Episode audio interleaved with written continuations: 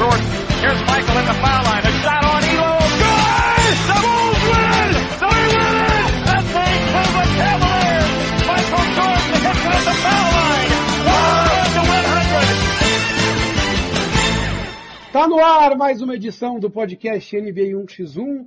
Eu sou Bruno Sader e está no ar o seu review semanal da Liga de Basquete dos Estados Unidos e do Canadá, a Liga Norte-Americana de Basquete, a NBA, a principal liga de basquete do mundo. Estamos de volta, estamos de volta com uma pauta interessante que vocês já podem ter visto o spoiler no título.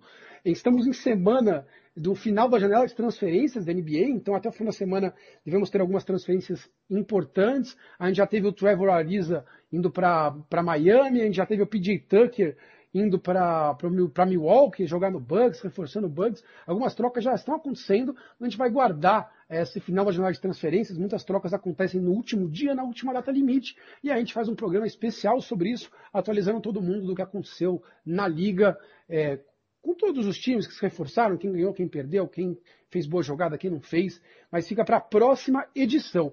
Para você saber quando as edições vão pingar, como vocês sabem, elas têm uma periodicidade que varia é, o dia da semana, você sabe que é muito fácil, né? É só assinar no, no Spotify, no Google Podcast, né? No podcast, onde você escuta o NBA 1x1, você assina o feed, né? Aquele se inscrever, assinar o podcast, que você recebe sua edição fácil no celular, ou no computador, onde quer que você tenha assinado, sempre que o podcast pinga, ele aparece para você e você não perde nenhuma edição, recebe o quanto antes sua atualização sobre a NBA. Estou aqui hoje para falar de Los Angeles Lakers. Sim, vamos falar finalmente da maior franquia do basquete norte-americano. E já fica essa frase polêmica sobre ser a maior franquia do basquete norte-americano.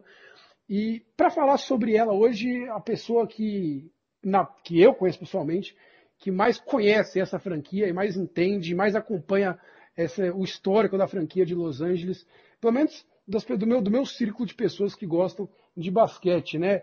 É, torcedor do Lakers há mais de 30 anos, editor-chefe do portal mmabrasil.com.br e o homem que me ensinou tudo o que eu sei sobre jornalismo esportivo, Alexandre Matos. Seja bem-vindo aqui à bancada do NBA 1x1. Prazer enorme poder gravar essa edição e falar um pouco de basquete com você. Tudo bem, Ale?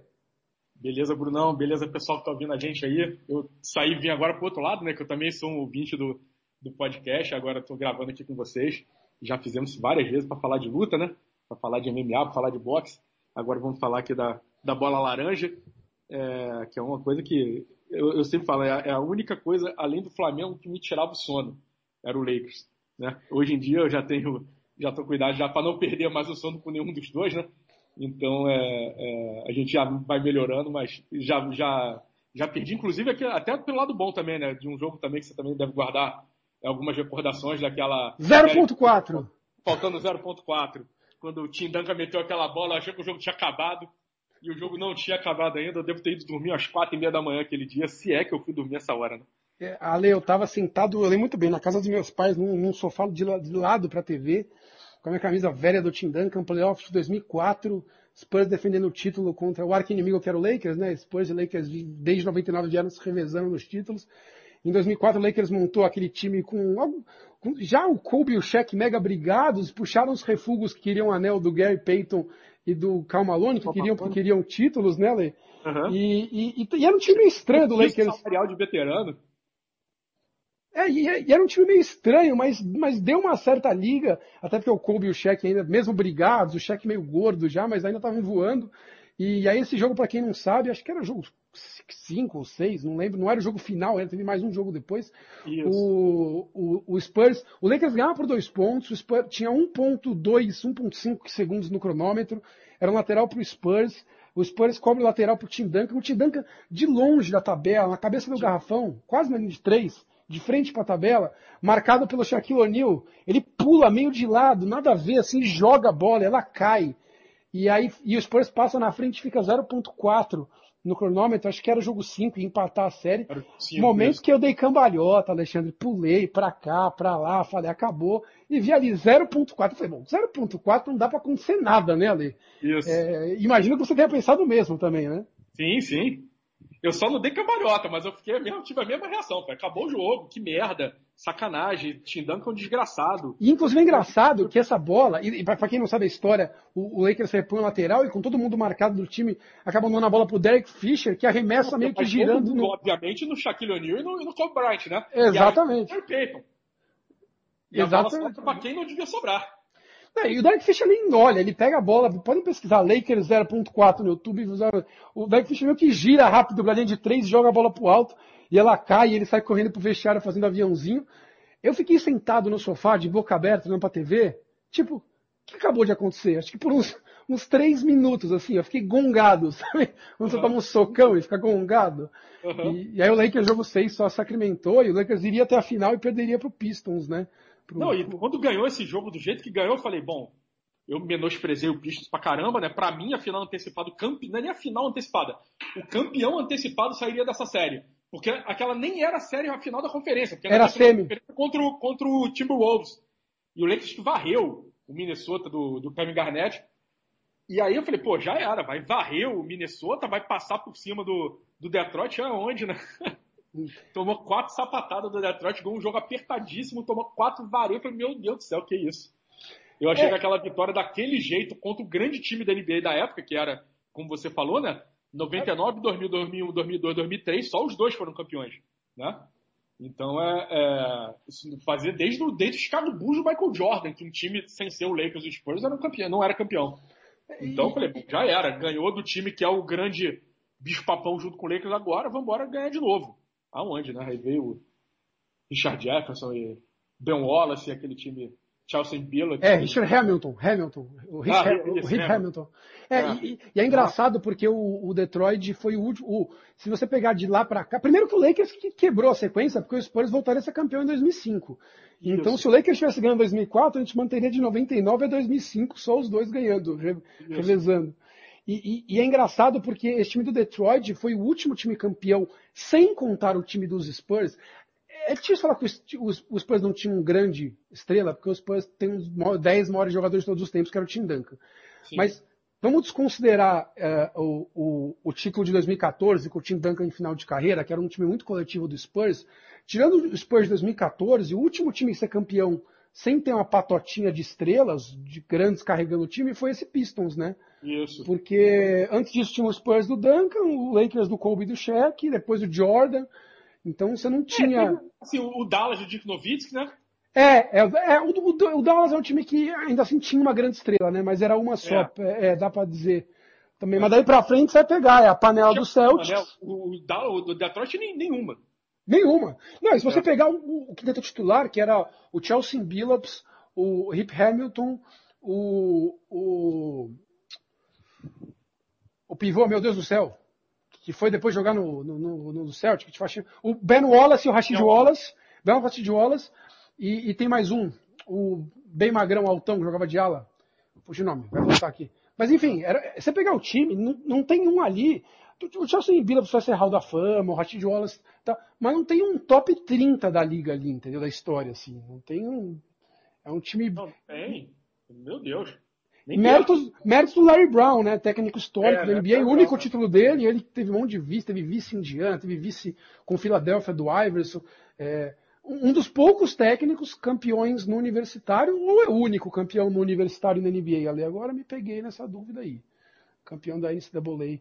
Era o Ben Wallace, Rashid Wallace, Rip Hamilton, Chelsea Billups. E né, eu sei quem é o cara, aqui, Detroit, Pistons, ah, era o Tyson Prince? Tyson Prince. Tyson Prince, exatamente.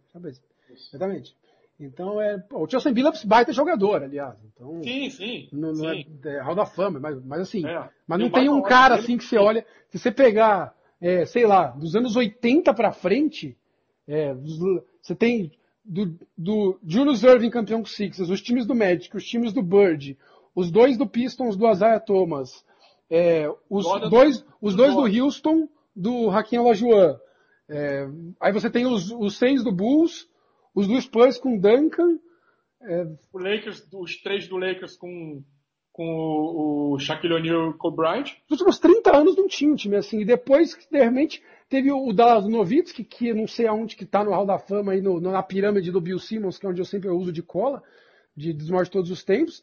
Mas se você pegar depois é o Celtics panela em 2008, Lakers é o Kobe de novo em 2009 e 10 com o Paul Gasol, e, e daí começa a saga LeBron, né? É, aí então, começa LeBron e, e... Aí você tem o Spurs no meio ali, mas aí você vai ter Golden State e LeBron se revezando. Então, é, é, um episódio bem similar. Olha, eu falo, eu falo que a gente grava meia hora só, a gente já gastou, sei lá, uns 10 minutos falando é. de nada. Mas vamos lá, Lê. Eu quero primeiro que você conte para meus ouvintes que não te conhecem. Eu já te introduzi como um torcedor de longa data do Lakers.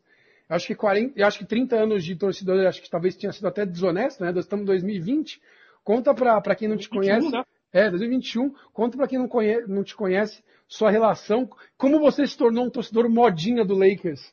E quem que era o, o, o Bambambam Bam Bam da época que te fez torcer pro Lakers e em qual cenário? Tem, tem 33 anos que eu fiz essa escolha. Foi em 1988. É, o, o craque, que na verdade o craque do time já era o Magic Johnson, né? Já. Mas, mas a, a, a, grande estrela do, do elenco e o cara que me fez torcer pro Lakers era o Kareem Abdul-Jabbar. Camisa 33 também. Isso, que se aposentou naquele time, naquele ano, né? E por que que eu, por que que eu escolhi torcer pro Lakers? É, o pessoal que vê NBA hoje, que, que, hoje a gente vive num mundo globalizado, a informação, é, você nem precisa sair da cama que a informação está na tua mão, né? Então você tem a informação está no celular, está na televisão, tem tá tudo quanto é canto. Hoje em dia é, é o, o, campeonato, o, o NBB tá até, é até, mais fácil você ver NBA do que o NBB. Pô, eu, eu, eu assino aqui o NBA League Pass e estou assistindo nesse momento o jogo do Spurs contra o Clippers e tenho qualquer outro jogo da rodada na palma da mão para eu espelhar na TV e assistir. Isso, isso aí. E, e assim, é, eu, eu vou te a maioria dos fãs de basquete sabem como você vê NBA mais fácil do que como vê NBB. Né? Mesmo torcedor do Flamengo, que é o grande time do basquete nacional, que é o líder do NBB, é o atual campeão, e mesmo assim, o nego não sabe o que está passando. E o cara gosta de basquete, está vendo o jogo do Lakers, está vendo o jogo do Spurs, está vendo o jogo do, do, do Dallas, está vendo o jogo de tudo. Mas ele não está vendo, ou o jogo do Jazz, né, hoje, é, mas ele não está vendo o, o, o, jogo do Flamengo, ele está vendo o jogo do Corinthians, está vendo o jogo do São Paulo, né, no, no NBB. Naquela, aí você imagina como era naquela época, 1988, que não tinha TV a cabo, não tinha internet, não tinha nada disso, né? Então, o que me fez torcer foi uma matéria que, veja só, mano, na revista Veja.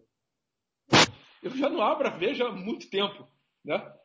É, mas a, a, a, revista Veja fez uma matéria de, acho que de duas páginas ou três páginas, com o carinha do Jabá, que era a aposentadoria dele, o maior jogador de, da história de todos os tempos até então, né? O, o, o, Jordan já era apontado como um cara que seria o maior de todos os tempos, né? Tem um vídeo do, do, do Magic Johnson em 86 dizendo que o Jordan vai, que ele nunca tinha visto um cara jogar que nem ele. É, mas até, ele... essa, mas até essa época, 88, o Jordan era tido como pipoqueiro e que só servia para fazer muito ponto e jogar para ele, isso, mas que é, não, isso, não, não... um cara altamente individualista e que nunca seria campeão porque não sabe que basquete é jogo coletivo, né? E aí precisou... ele, ele, já era líder de pontos da temporada, já tinha tido um jogo tempo, contra o Celtics isso, no, nos playoffs de 60 pontos. Já, Inclusive, já, a maior já... temporada da vida dele é de, é de 86, né? Que foi antes de nenhum título dele. Então foi temporada que ele comeu a bola, mas ele jogava sozinho, o time era É, pra, pra, quem assistiu o documentário que todo mundo viu, né, Ale, do, do do Last Dance do Chicago Bulls, que saiu na Netflix aí no começo da pandemia, no passado, mostra bem como na época o próprio Bulls também tinha um esquema de jogo que era bola pro Jordan e reza. Ninguém mais fazia nada. Exatamente. E era isso mesmo. E ele mesmo fala, né? Tem até naquele documentário ele fala isso. Nesse agora no Last Dance ele fala isso. É... Então, assim, ninguém tinha informação de nada, né? Era muito difícil. E aí eu vi aquela matéria e, cara, eu nunca mais esqueço disso. Eu tenho, eu tenho a memória fotográfica daquela matéria. Tem uma foto do, do, do, do deitado na quadra. E para mostrar como ele é grandão, né? É, pivô, né? 2 metros e 12. É, o, o, a Veja fez no rodapé das duas páginas. Então a foto dele pegando, pega as duas páginas todas de rodapé e a matéria acima dele, né? O texto acima dele.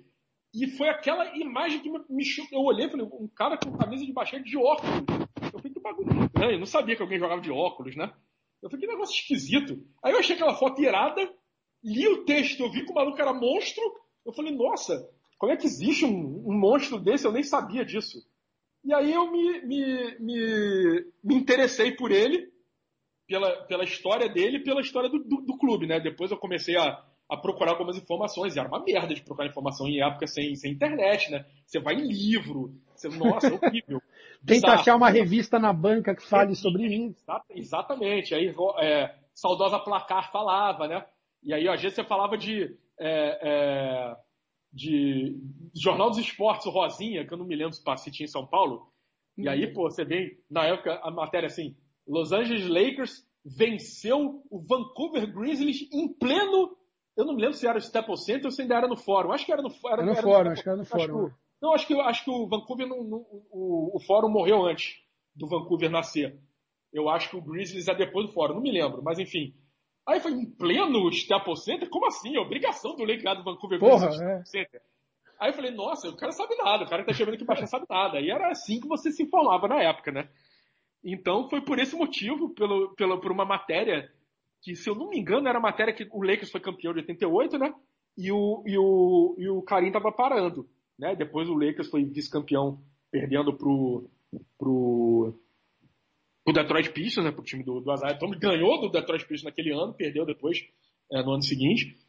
E aí eu comecei a torcer. E aí a primeira temporada que eu vi, e aí você vê como é que eu sou azarado, né? A primeira temporada que eu passo a torcer pro Lakers, porque eu, eu comecei a torcer na off-season. O Lakers tinha acabado de ser campeão, eu me tornei, me, me autodeclarei é, torcedor do Lakers, e a temporada seguinte o Lakers foi vice. A primeira temporada que eu assisti aos jogos foi a de 91, que o Lakers foi vice também. Mas, então... mas, assim, menos mal que foi até o final, brigou, né? Não é que o time virou uma tragédia também, né? E, não, mas, mas veja bem, o que, que aconteceu? Aí, nesse tempo que eu descubro o carinho Lakers até aquele ano, quem, quem tomou o lugar de virar o meu grande ídolo da parada foi o Magic Johnson. E é o que eu falo para todo mundo, é o esportista que mais é, é, eu mais gostei na minha vida além, abaixo do Zico, tá? Para você ver o nível que o, que o, que o Magic Johnson ocupou é, no meu coração e na minha vida. É o cara que eu mais gostei de assistir em qualquer tipo de atividade esportiva, além do Zico, abaixo do Zico. E na, e na época o Flamengo te dava bastante opção de quem gostar, né? É, pois é. Se fosse os anos 2000, eu ia falar que não tinha muita opção. Na época tinha bastante, né? Exatamente. E aí o que, que aconteceu? 91 Lakers perdeu a final pro Bulls, 92 o maluco pega HIV. E se, se aposenta. Entendeu? Eu falei, meu Deus do céu, o que, que eu tô fazendo com esse time? E aí entra numa fase que só acaba em 2000. Né? O Lakers só volta a ser campeão, só volta para uma final da NBA. É o time que mais é, frequentou final, ou seja, é o maior campeão de conferência da história da NBA. Né? São 33 hoje. É, mas ficou de 91 até 2000 sem ir para a final da NBA. Então eu falei, meu Deus, o que, que eu fiz com, o Lakers? O time que mais ganhava passou metade, ganhou metade dos anos 80, né? Eu falei, agora não ganha mais nada? É só escolher torcer do time, o time não ganha mais nada? É, nesse meio do caminho, para quem se pergunta, o Lakers em 96 drafta o Kobe Bryant e no mesmo ano, ou 97, no troca mesmo ano, com... contrato Shaquille O'Neal. É, é, troca com o Magic pelo, pelo Shaquille O'Neal. Aliás, ele não drafta o Kobe Bryant, né? ele drafta um Isso, outro jogador. Drafta, drafta o Kobe Bryant e o Charlotte Hornets. Isso. E aí o Lakers manda o Vlad Divac pro Hornets e recebe... Que era um dos grandes poentes daquele time vice-campeão em 91. Isso, foi visto isso. Era cinco anos depois, né? Isso.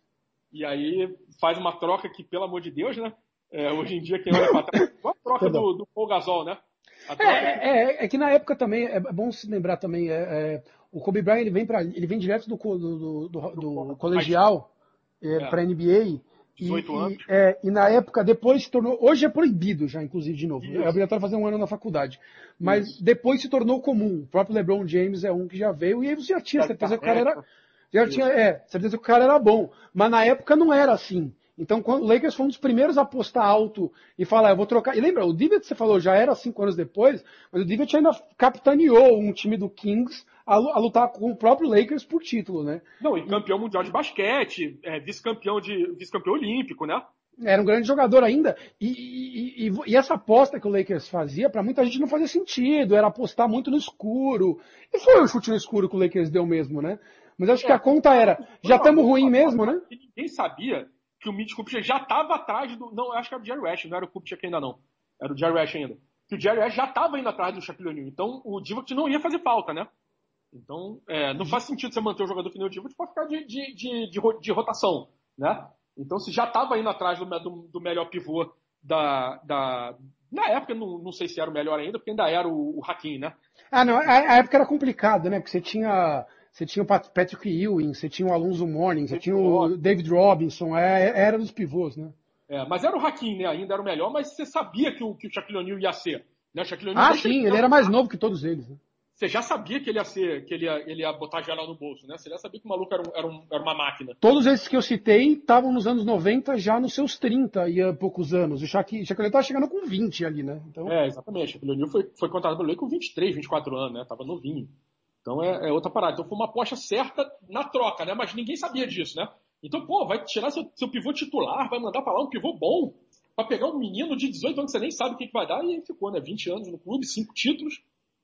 E... e o maior jogador da história do Lakers. É. É, a gente pode até discutir isso depois. O, aliás, o Shaquille O'Neal nem era pauta para agora, mas uma, uma, você que também acompanha basquete há tanto tempo, o Shaquille O'Neal, muita gente fala, hoje a gente vive a era do basquete de velocidade, bolas de três, e que o pivô tem que dar espaçamento e chutar de três pontos, né?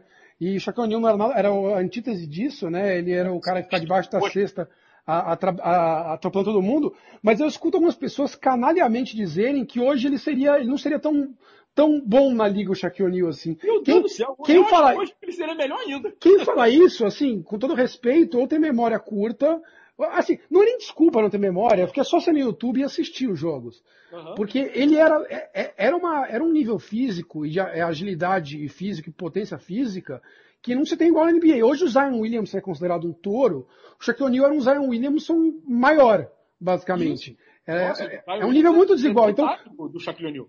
Dane-se que o pivô hoje tem que espaçar e jogar de três. Se for Shaquille no time, ele ia ficar debaixo de sexta. O Embiid é uma boa comparação. Quando o Embiid está no garrafão hoje em dia, ele destrói muito as defesas, porque ele é um cara ainda grande pra caramba e tudo mais. O Shaquille O'Neal era um desse melhor, mais forte, melhorado. É, é, é, o período 2000 a 2003 era apelativo, né, do Lakers, né? O atual campeão meio que saiu desse jogo, né? Então, assim, o, o, LeBron no Lakers mostrou que dá para jogar de outro jeito. É, vamos, che vamos, vamos, chegar no atual time do Lakers. Calma, segura o atual time do Lakers.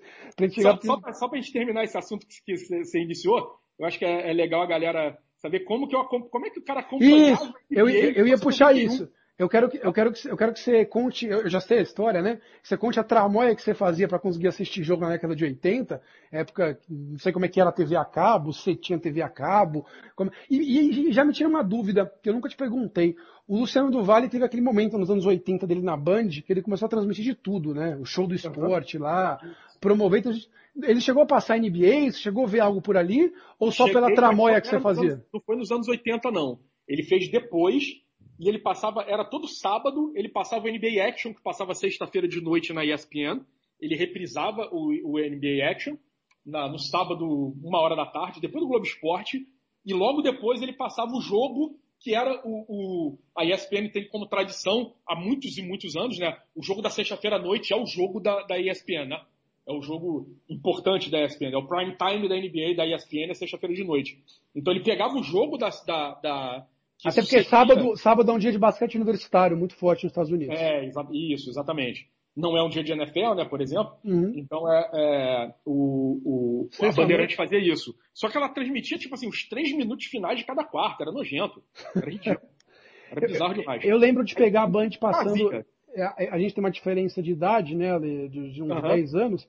Eu, eu lembro de pegar de criança o final dos duelos uh, Bulls e Jazz, mas é final dos anos 90 já, né? 97, é. 98, eu assisti na Band. Mas enfim, como é que era nos anos 80? Qual que era a tramóia que você fazia para assistir jogo? É, o que, que você tinha que fazer naquela época? Eu não fazia ideia, tá? Eu descobri isso numa. Assim, porque eu sou chato, eu, eu sou curioso, eu fico mexendo nas coisas.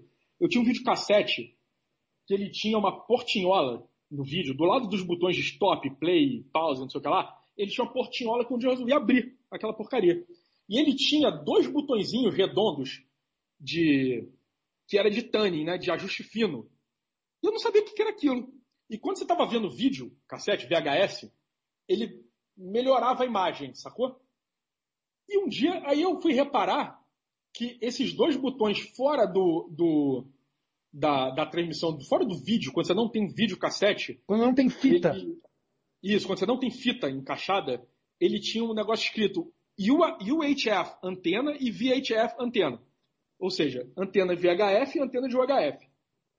Eu sabia o que era o HF, eu sabia que tinha uns canais, a, a, a, Globosat estava nascendo em 1991, né? Então as pessoas pegavam parabólica, é, tinha alguns canais que pegavam por UHF, eu sabia o que era isso, né? Eu falei, o que, que eu acho no HF? Aí eu meti um, um, um cabo coaxial da antena coletiva do prédio, que só tinha TV, só tinha TV aberta na que época. É o, né? que é o cabo de antena normal do, Isso, do, da TV. exatamente. E aí, mano, saí metendo, rodando aquela parada. Rodei, Tipo, ra- tipo rádio para ajustar assim? tipo rádio, exatamente. Tipo achar uma, achar uma, assim, uma, uma estação de rádio. Só que o que eu fiz primeiro? Eu rodei igual um, rodei rápido, tá? E depois eu vi que o negócio era sintonia fina.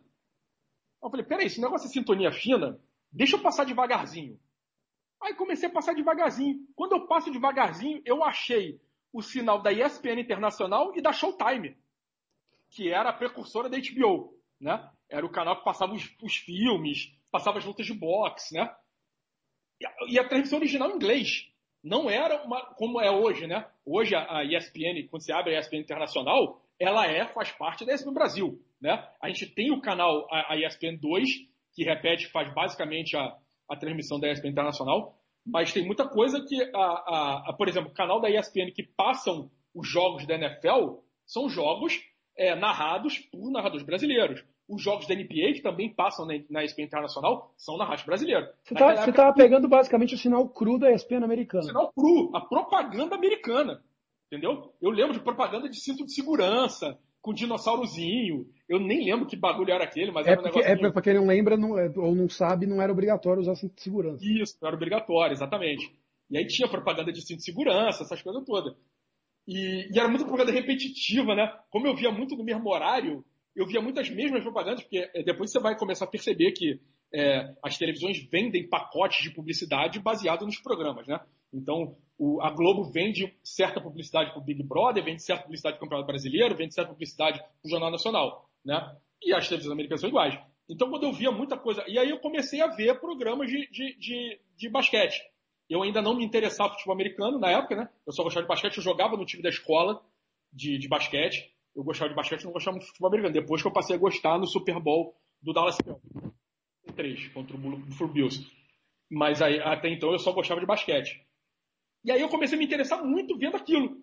E aí eu deixei fixo aquele, aquela posição daquele negócio por, assim, três anos. Nossa, eu, eu, eu ia colocar cimento naquele negócio para não mexer nunca mais.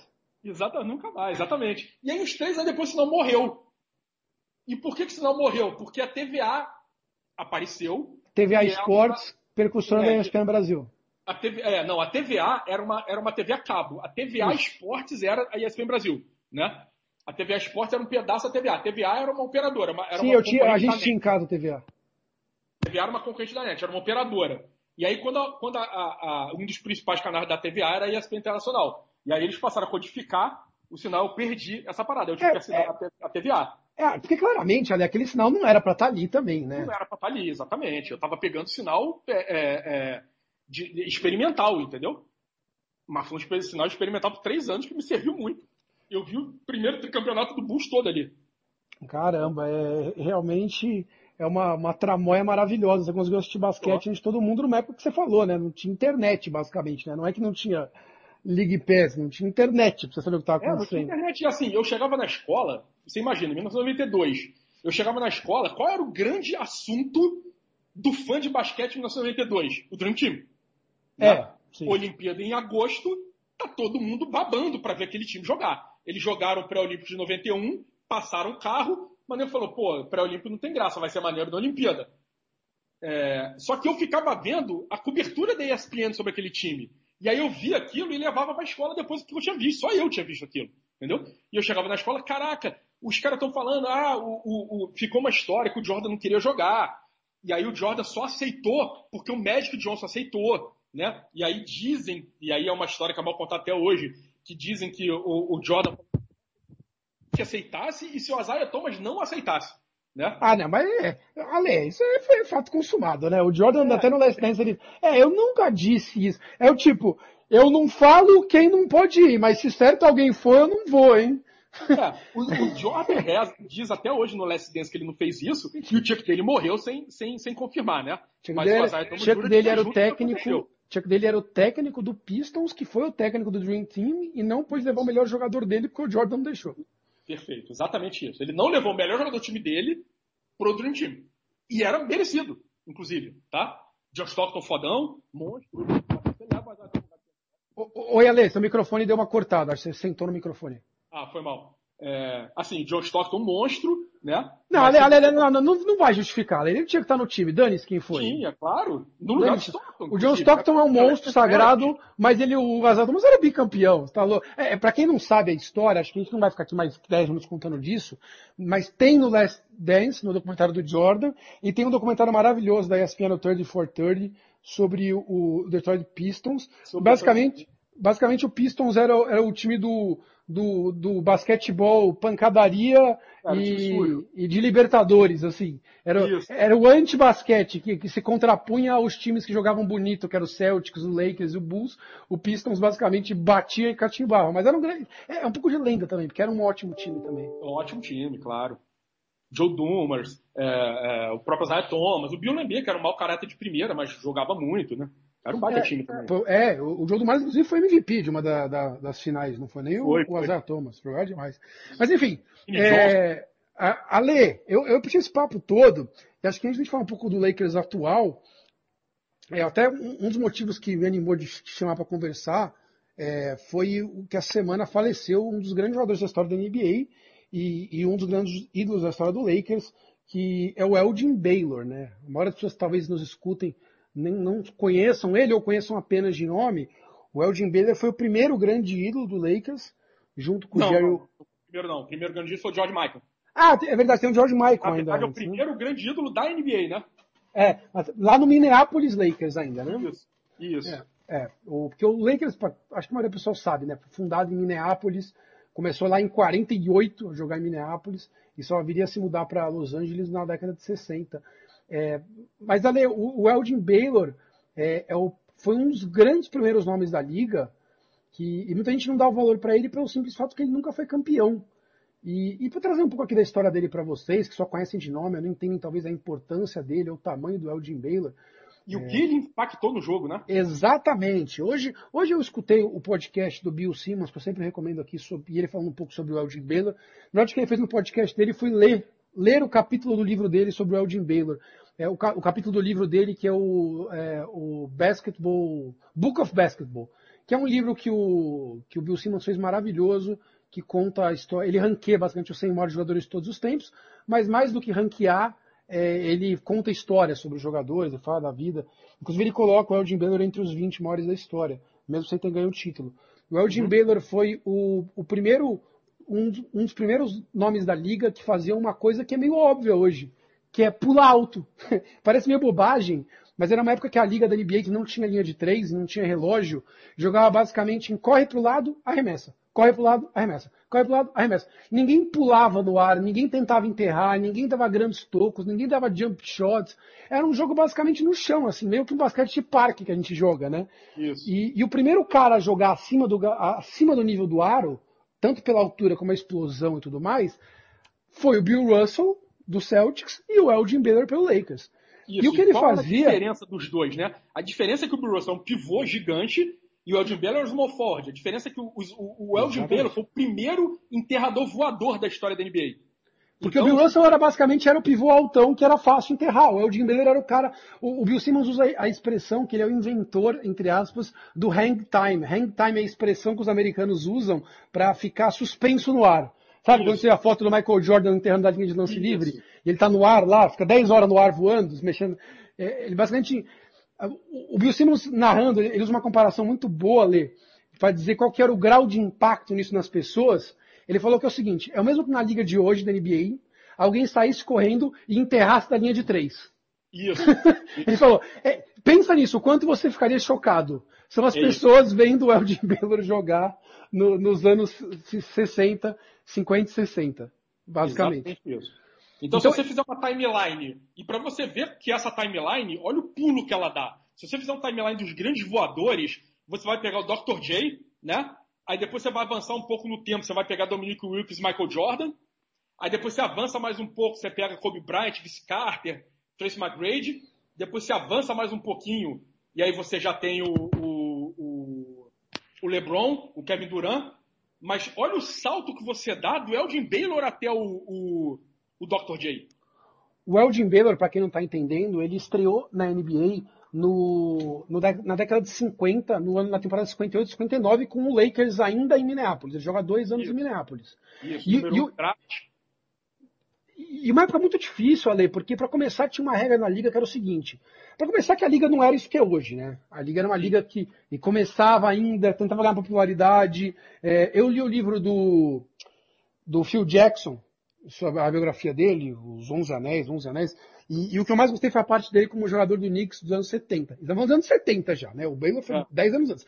Mas nos anos 70, em Nova York, que é Nova York, o, o Phil Jackson comen- é, comentar, escreve que eles se revezavam dentro do time do Knicks para levar o uniforme. Um cara do time levava o uniforme para tinha a vez de levar o uniforme todo do time para casa, lavar o uniforme e trazer para a galera. Então, olha o nível. Dos anos 70 em Nova York. Imagina em 58, 59 em Minneapolis e uma época que se você acha que os negros são maltratados hoje em dia, e são, e tem um monte de. ah, um monte não, existe o racismo, existe uma série de, de que- enfrentamentos que a sociedade impõe à pessoa só por causa da cor da pele.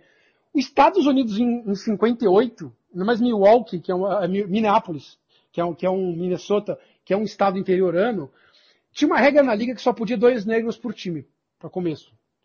E, e, Eles ficavam e- hospedados em outro hotel, entravam no ginásio pelos fundos. De- exatamente, depende do estado. Inclusive, eles, ele, o Bill Simmons conta de uma passagem que o, que ele- o time do, do Lakers foi fazer um amistoso em algum estado do interior e chegou lá, o Baylor e mais um, que do time que eram os negros, tinham que comer em outro. Aliás, o único restaurante da cidade que eles podiam comer era o restaurante da, da terminal rodoviário.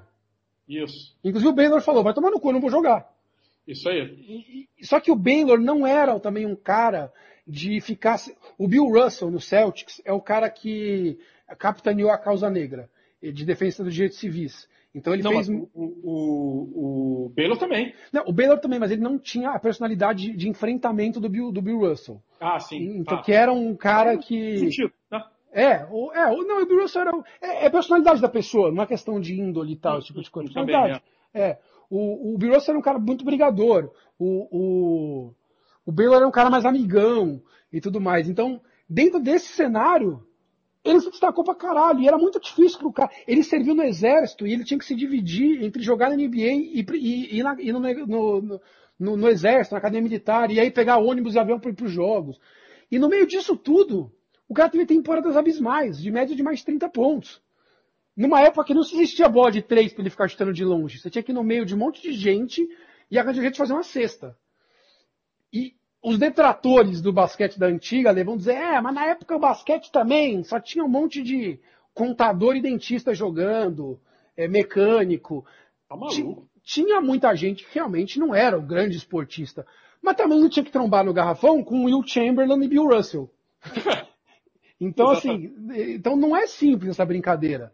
E, e por isso mesmo que o Elgin Baylor passa 10 anos frequentando a final de NBA e não sendo campeão, né, Ale? Oito. Oito finais. Oito vice-campeonatos, todos, vice-campeonatos, to- todos todos eles. É, ele não perde todos para o Celtics, ele perde para o Knicks também. Ah, é verdade. Ele perde de 70 pro Knicks, ah. Isso, 71. Pro Knicks, 71. Isso. pro, pro Knicks. Mas já E- tava podre também, né? Aliás, desculpa, ele perde 70. É, já tá, ele teve nos anos, no meio dos anos 60 uma lesão no joelho muito séria, que acabou afetando bastante ele.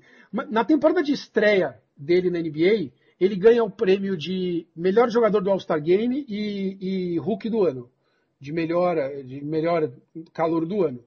É, mas, E- mas olha só, repete isso que você falou. Ele, ele jogou All-Star Game calouro. Exatamente. E ganhou o prêmio de, melhor, de melhor jogador do All-Star Game. O pessoal vê o tamanho dele. Exatamente. Ele, na, primeira, na, primeira temporada, na segunda temporada dele na NBA já, ele tem média de 33 pontos. Na segunda, na terceira e na quarta, ele tem média de 38 pontos. E 17 rebotes. Isso. E isso pode parecer, talvez você fale, ah, não é tão absurdo, sei lá. Mas assim, lembrando, ele não era o cara mais alto numa época que não tinha bola de três. Não era fácil fazer cesta. Isso. Não era que nem hoje, sai correndo chuta de três, passamento de quadra. Não era, assiste o jogo de basquete. Eram uns bolos assim debaixo do aro, porque não tinha linha de três, não tinha tempo do relógio. É, as faltas mesmo eram muito diferentes, a liga era muito mais rudimentar. E o cara tinha média de 38 pontos. A temporada de 63 ele ainda tem uma média alta de 33 pontos. Em 64, 65 ele se machuca. 65 ele não joga. E ele ainda volta com médias altas de 28 pontos em 66 e 68 ali. E nos últimos anos dele, em 70, já fudido, mas ainda com média de 19 pontos, ele, ele acaba não jogando, eles perdem para o Celtics algumas, algumas, algumas finais bem apertadas, inclusive, Ale, eu não sei se você sabe de cor, mas Já eles perdem... já com o Jerry West, né? Isso, o time era ele e o Jerry West, né, Ale? Que eram o- os dois craques, basicamente. Inclusive na final de 68 e 69, que eles perdem para o Celtics no finalzinho, no, no, no final, no jogo 7, numa bola, num rebote que não conseguem pegar. E tem uma Isso. treta também na época que eles trouxeram o Will Chamberlain, ele brigou com o técnico, porque, enfim, porque tirou ele de quadra. O Jerry West ganha o MVP, é o único MVP da história com o time tendo perdido a final. Isso. É MVP das finais, né, Le? Isso. E, e vai continuar sendo, porque hoje em dia não rola mais, né? É, o LeBron devia ter ganho um desses anos que perdeu pro, pro Warriors aí.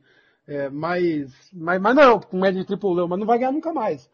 É. E- então ele tem um histórico, mesmo nos últimos anos dele, de não conseguir ganhar do Celtics. O Celtics, basicamente, dessas todas as finais, ele, ele perde a final de 62, 63, 65, 66, 68 e 69 para o Celtics. Então, o Celtics, basicamente, se não fosse pelos Boston Celtics, de Bill Russell e o Red Orbot, que era o técnico do Celtics, é, ele, ele e o Jerry West teriam um caminhão de títulos NBA, basicamente. E o triste é que na, teve um, né? é, e é isso que eu ia falar, na temporada que acontece, ele estava todo fodido com o joelho já, e ele ainda podia ter ficado no, no, no time 72. Mas não, ele pera, essa história é demais. Essa É. história é demais. Eu não sei se você sabe dos detalhes. Não, pode contar. Tô falando bastante, Olha, pode contar você. Se, se vocês acham que eu sou azarado pro Lakers, Isso imagina tá? Só pra vocês verem o, o, o- o tamanho do, do azar que esse rapaz deu. E assim, estamos falando de um monstro, estamos falando provavelmente do segundo cara que mais modificou o jogo até então. Né? O primeiro foi o George Michael, que mudou o jogo totalmente. É, o O Bill Russell também é bem discutível, né, Ale? é, o Bill Russell, eu, eu acho, eu não sei se o Bill Russell mudou o jogo, porque o Bill Russell, ele estendeu o que ele levou o George Michael, ao- a- ele, ele melhorou o George Michael, entendeu? Então, eu não- mexeu no seu microfone, deu uma. Sua voz tá. Ô, foi mal. Pronto. Eu não sei se ele fez algo diferente, eu acho que ele melhorou o George Michael, né? O, o, o, o Elgin Baylor fez um, o, o Elgin Baylor mudou o modo com que o basquete jogava, né? Eu acho que o Bill, o, o Bill Russell não fez isso. É que o né? Bill Russell era mais um grande pivô forte, como era o Will Chamberlain, por exemplo. Isso, um baita defensor monstruoso, né? Um dos maiores defensores da história. É, monstraço, nas duas extremidades, um monstraço, um jogadoraço, o Bill Russell. Mas é, é, o que eu digo é que o Elgin Baylor mudou o modo com que o jogo joga, né? Então, se você falar é, é, do que o Stephen Curry fez é, recentemente, né? O que, que o, o- os Splash Brothers, especificamente, mas mais o, o Stephen Curry fez, é, o Elgin Baylor fez lá atrás, né? É, ele mudou o modo com que o basquete joga. E o que, que acontece? Ele teve essa lesão no joelho, né? Que ele jogou uns 5 anos é, com o joelho podre, mas para piorar, é, ele, na temporada anterior da, da de 71 72, na 70 71, ele estourou o tendão de Aquiles. Isso. E quem estoura o tendão de Aquiles hoje já é complicado. Você imagina estourar o tendão de Aquiles em 1971, né? Em 1970. Então, assim, esquece. Acabou a carreira dele. Se ele já não tinha joelho, ele já não tem joelho nem, nem calcanhar, né? Então ele não tinha mais nada. É, mas aí ele ainda tentou, né? Ele não, a temporada de 70 71 ele só jogou dois ou três jogos, sei lá o que que é. Dois jogos.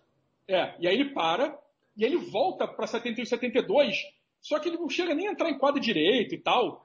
É, é, e no- acho que o jogo estava na nona ou décimo jogo do Lakers. É, eu, eu, tô- eu, tô com a, eu tô com a cola aqui, depois do nono jogo, ele, ele, ele fala que não dá mais. Ele desiste, é. Só que sabe o que, que aconteceu nesse jogo?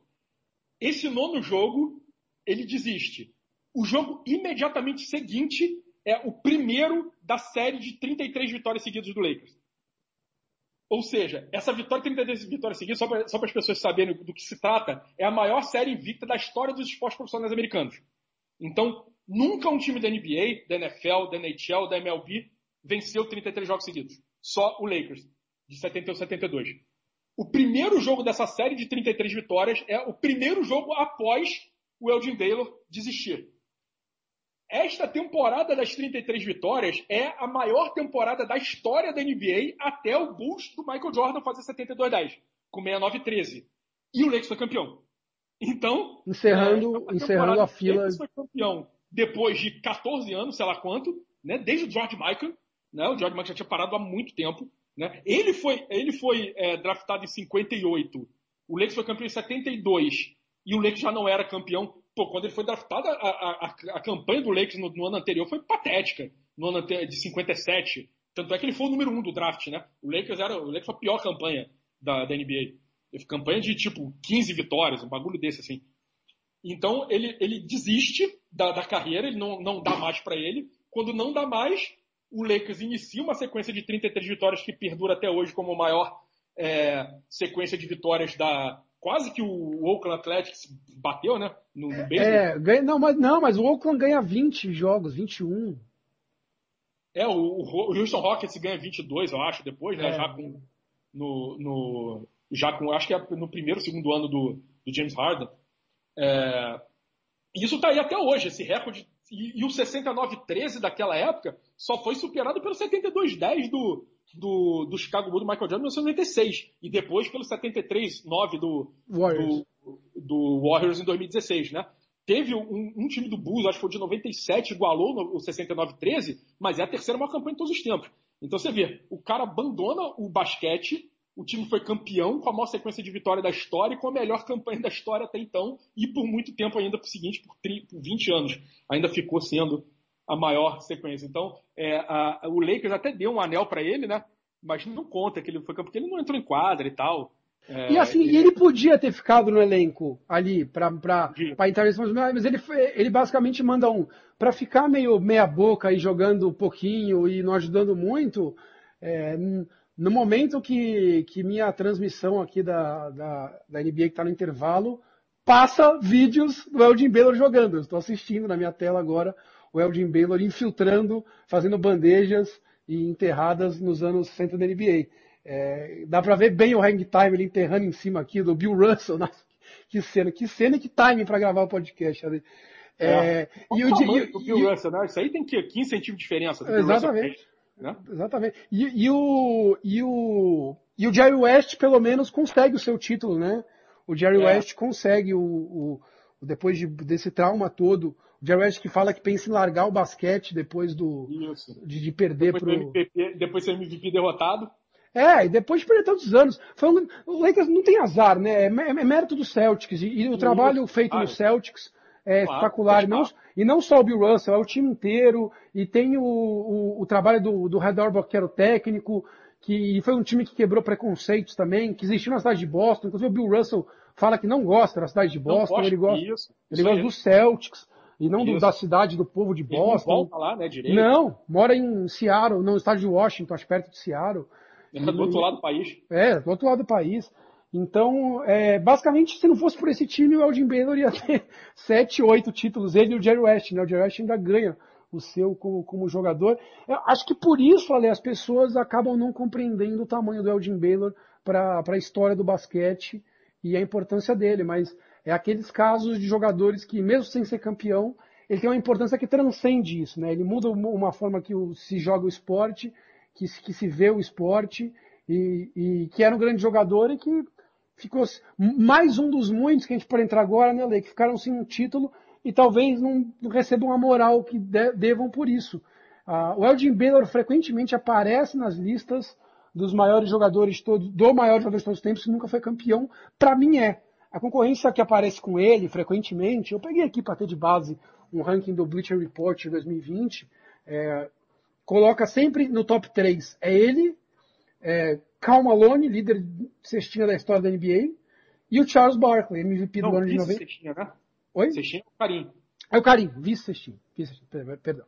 É o Karim e e no momento que mostra a inauguração da estátua do Elgin Baylor no, no Staples Center, ao lado do Magic Johnson, é, você tem o Cal Malone e, e, uns 15 anos bons de Utah Jazz que nunca vieram título, perdendo duas finais para o Bulls. Você tem o Charles Barkley. E perdeu no final de 2004 no Lakers. É, verdade. São, são três finais que perde então o Cal Malone. É, você tem o Charles Barkley, que perde a final de 93, que ele era MVP em cima do Jordan, inclusive. E, e, você tem também nessa lista frequentemente, além do Charles. E o Charles Barkley também depois perde com o Rockets, é, já velho, em 96. Isso. isso. isso. Então, é, perde na final de conferência pro, pro Rockets, se eu não me engano. E, enfim, o... aí tem Alan Iverson, tem Red Miller, tem outros jogadores assim que eu eu, eu, não coloco. Ah, e o John Stockton também, né? Que tá acima até de Alan Iverson e, e Red Miller, né? É, o John é. Stockton. Steve Nash é outro que eu, que eu coloco também no páreo. Duas vezes MVP, um time que era muito bom, mas esbarrou no, no, no sexto maior jogador de todos os tempos para o Bill Simmons, que é o Tim Duncan, né? Nas suas uhum. campanhas dos anos 2000. Tem o Patrick Ewing, uma força dominadora de, de Nova York nos anos 90, que perde duas finais, uma para o Bulls, uma. Aliás, perde uma final de conferência para o Bulls. E, e uma perde, final de NBA para o Rockets. E uma final de NBA para o Rockets. E uma final de NBA para o Spurs também, em 99. Ah, que o Ewing já era todo fodido, velho, mal entra em quadra nas finais contra os Spurs e tal, mas perde também. Então ele encabeça uma lista de aí. Hoje em dia se vive uma cultura também, né, Ale, de, de, de que o título é tudo, né? O cara quer é. sair do time para ser campeão. É, você tem na NBA, no, na TNT, o Shaquille O'Neal zoando o Charles Barkley diariamente, mostrando os quatro anéis de campeões dele, de campeão dele, contra nenhum do Barkley e tudo mais. Ah, e tem o George Gurdon também nessa lista, viu? Do Spurs. Ah, é verdade. Quando o Spurs vem da ABA, que é o melhor time da ABA, e o Spurs faz finais de NBA nos anos 70, mas o George Gervin tinha uma estigma de sumir na hora H, e o Spurs perde final para o Washington Bullets e tudo mais. É, mas mas para mim não tem muita comparação com esses outros não. Ali mesmo o Charles Barkley que, e o Cal Malone nessa lista, para mim o Elgin Baylor é sem dúvida o maior de todos os tempos que, que, nunca, que nunca levantou um caneco da NBA mesmo que em outros tempos. É, o Lakers depois disso, olha como você comentou, tem a adição ainda nos anos 70, depois que para essa turma de Jerry West e Elgin Baylor. Aliás, o Lakers vai ser campeão quando o Bill Russell para também, né, Ale? É, vamos frisar isso, né? O Bill Russell isso. era o grande nêmesis do. Ele era o nêmesis de todo mundo na liga, basicamente, né? Sim. Uhum. no Lakers. Com seus 11 títulos. É, o Lakers, depois dessa fase, é, ele passa para o seu primeiro movimento de adquirir uma estrela, que vira muito comum na sua história, né? Para quem não sabe, o carinha do Jabá que o Ale citou, é um dos grandes primeiros casos. Tinha sido Will Chamberlain, e depois o Karim Jabbar é o segundo de grande jogador que exige transferência de um time para ir para o outro. O Will Chamberlain sai do. Ele joga no São Francisco é, Warriors, que depois via, vai, vem a ser o Golden State, e joga também no, no Philadelphia. No Philadelphia, no Philadelphia. Então, é, é aquele jogo dos 100 pontos também, meio mandrake, nem jogou para ele fazer 100 pontos, dando todas as bolas para ele. Mas tudo bem. O, ele joga, é, é, ele pede para sair do Philadelphia para ir para o Lakers, para esse time do Lakers do Elgin Baylor e do Jerry West, que perde para o Celtics. E, e, o segundo grande nome a exigir uma transferência é o carinha do Jabá, que tinha sido campeão no Milwaukee Bucks, né, Milwaukee Bucks. com o Oscar Robertson.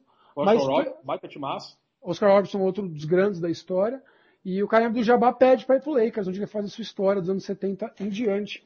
E, e, e dessas grandes estrelas, olha para você, é, assim, o Karim, falando um pouco partindo para ele, que é aí o seu grande ídolo primeiro da história, não sei se até hoje é o que você mais gosta. Não.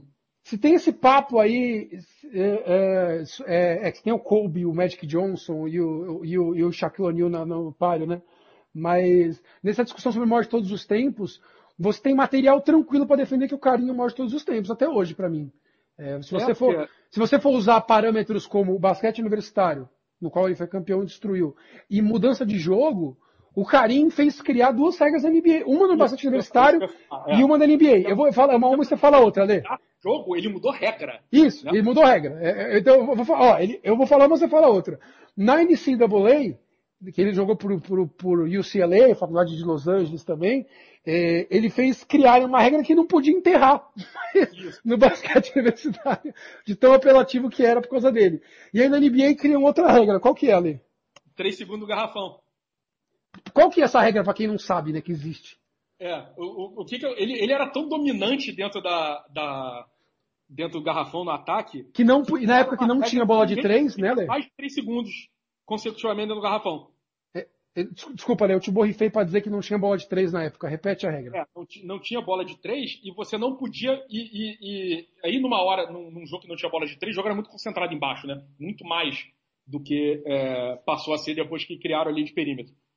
É, então, o, o, o Karim era um cara tão dominante, né? E aí ele passou da, da NCAA para para a NBA, ele voltou a poder enterrar, né? Porque na NCAA, como o Bruno falou, ele não podia enterrar e foi proibido por causa dele, por causa do domínio dele. Né? E aí criaram a regra de ter segundo garrafão para que ele não ficasse três segundos dentro do garrafão para poder tirar ele debaixo da cesta. Basicamente é isso. Fizeram uma regra, ninguém conseguia tirar ele debaixo da cesta. Então, cria-se uma regra para tirar ele debaixo da cesta. Foi basicamente isso que fizeram. Eu acho, Ale, que existe material para qualquer um defender eu ainda eu sou da, eu sou do, da turma que considera que é a maioria que considera o Jordan o maior de todos os tempos, mas tem quatro jogadores hoje em 2021 se você quiser defender que é maior de todos os tempos, tem material tranquilo. Bill Russell, Karim Abdul-Jabbar, Michael Jordan e LeBron James. É, você tem material tranquilo para defender por diversos ângulos que qualquer um desses é o maior de todos os tempos do basquete, no geral, né? É. Eu, eu, eu adicionaria o Magic Johnson nessa conversa. Ah, eu não, hein?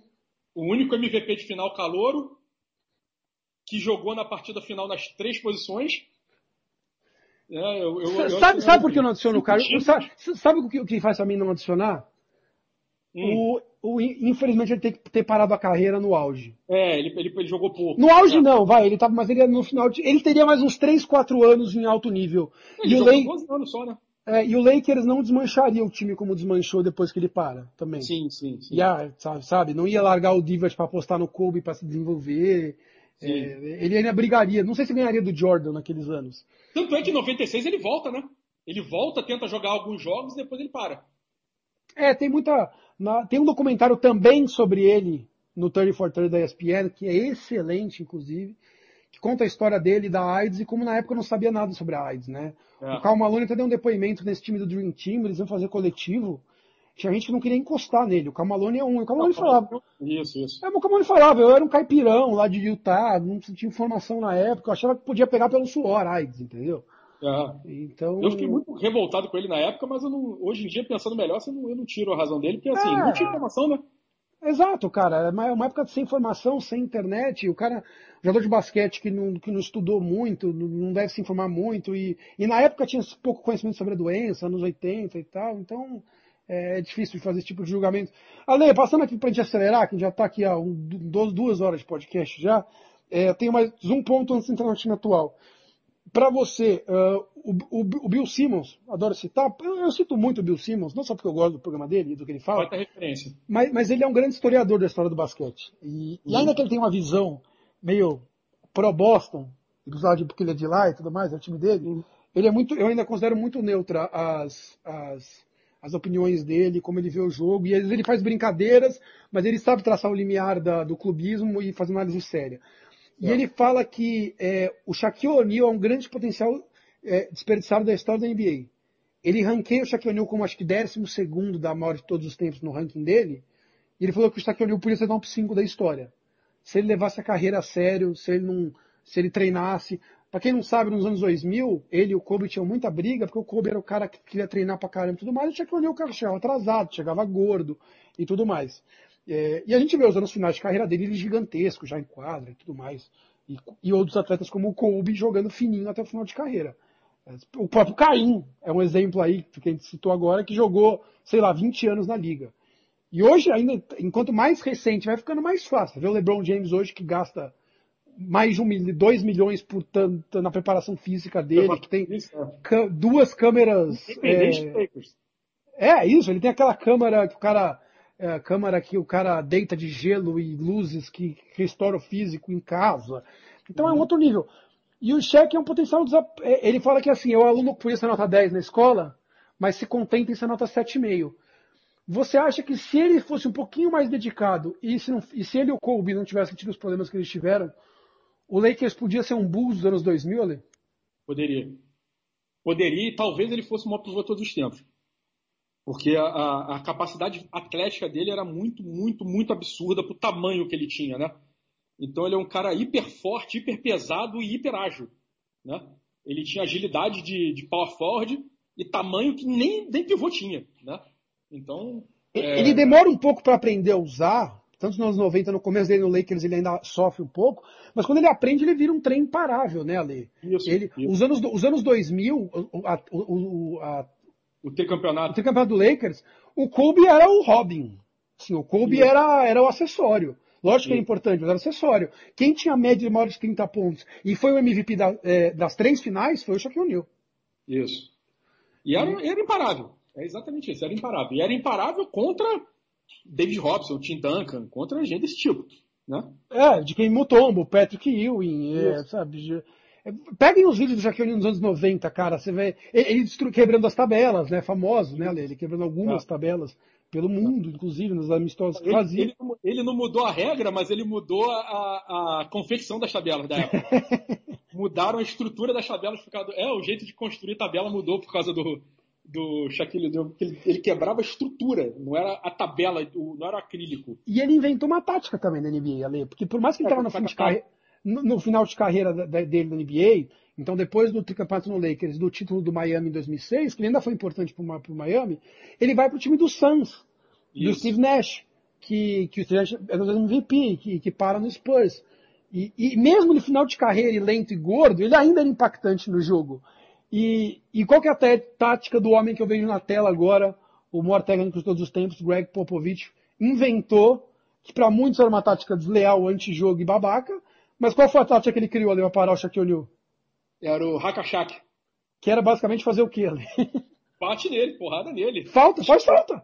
Faz Porque... falta para forçar ele a bater lance livre e jogar ele na 40% de, do, da linha. E, aí, e esse é um outro ponto que o Bill Simmons Péssimo não se conforma, Lê. Ele não se conforma que Shaquille O'Neal nunca se dedicou aos treinos de lance livre.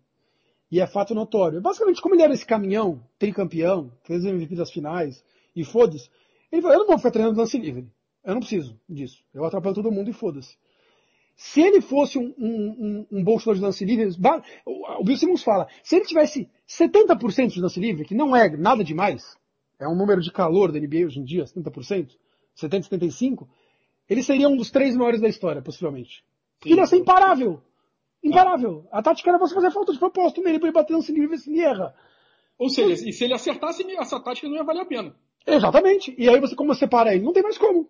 É, exatamente. E mesmo ele velho no Suns ia ser imparável. É. Basicamente, basicamente é isso que, que ia acontecer.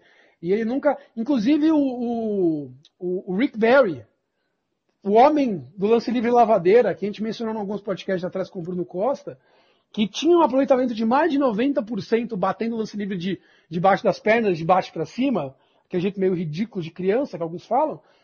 E, e o Shaq não quis aprender a bater lance livre assim.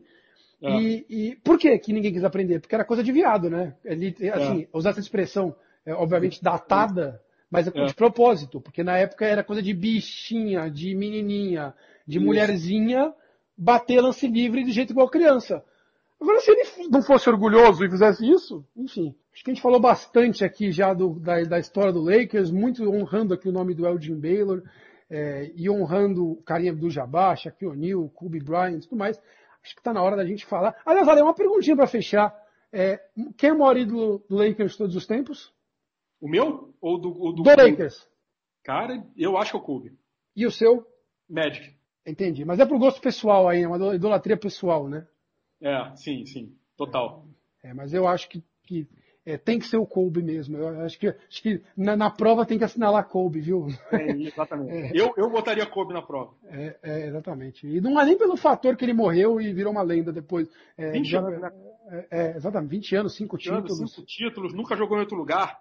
dois títulos como, como protagonista. Nunca jogou em outro lugar também curioso, porque uma época ele pediu para ser trocado, por causa das brigas com o Shaq. Mas também o Duncan, uma época, pediu para sair do Spurs. Então faz parte disso daí também. Todo mundo tem suas briguinhas. Bom, vamos passar para falar do Lakers atual, mas é o seguinte, vamos encerrar essa edição do podcast por aqui, para não ficar um podcast muito longo. E a gente a gente vai continuar gravando em seguida, mas a gente começa a próxima edição para vocês aqui ouvindo, falando do Lakers de 2021, de LeBron James da temporada atual e do que esperar para a tentativa de bicampeonato do Lakers e 18 título, correto, Alexandre Matos? Correto. Da franquia Lakers, 14 na cidade de Los Angeles. Na cidade de Los Angeles. Ale, estamos de volta na próxima edição. Obrigadão pela presença. Podcast NBA X1 volta na próxima edição com o Lakers de 2021 da Play aí, que já está, já pingou no seu podcast, no seu agregador de podcast favorito. Até lá!